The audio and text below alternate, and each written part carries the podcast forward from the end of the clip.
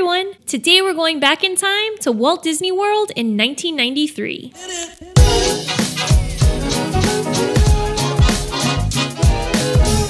It's undeniable that 90s Disney is kind of like the new golden age of Disney. Today, let's reminisce about what it was like to be at the parks in 1993. Just for a little context, 1993 was also the year that the Disney classics Cool Runnings, Hocus Pocus, and The Nightmare Before Christmas were released, and when the infamous Full House episode The House Meets the Mouse was aired. First, let's get our tickets. An adult one day ticket increased from $34 to $35 this year. And in a stunning turn of events that December, Disney announced that Park Hopper tickets would only be available for purchase by Disney Resort guests, meaning if you were staying off property, it was going to be one park a day for you. Just so you know, that change was reversed just a few months later in 1994 because of the outrage. Alright, now let's hit the parks. If we go to Magic Kingdom, we can see a new and improved version of the Carousel of Progress. The theme song was changed from The Best Time of Your Life to a modernized version of There's a Great Big Beautiful Tomorrow. The final act of the show was updated to feature the theme Christmas and the House of 2000, which is still the current version. And although 1993 was the year that Mickey's Toontown opened in Disneyland, it was still not yet a part of Magic Kingdom. The parade you could see was the Surprise Celebration Parade, which was originally for the 20th anniversary of the park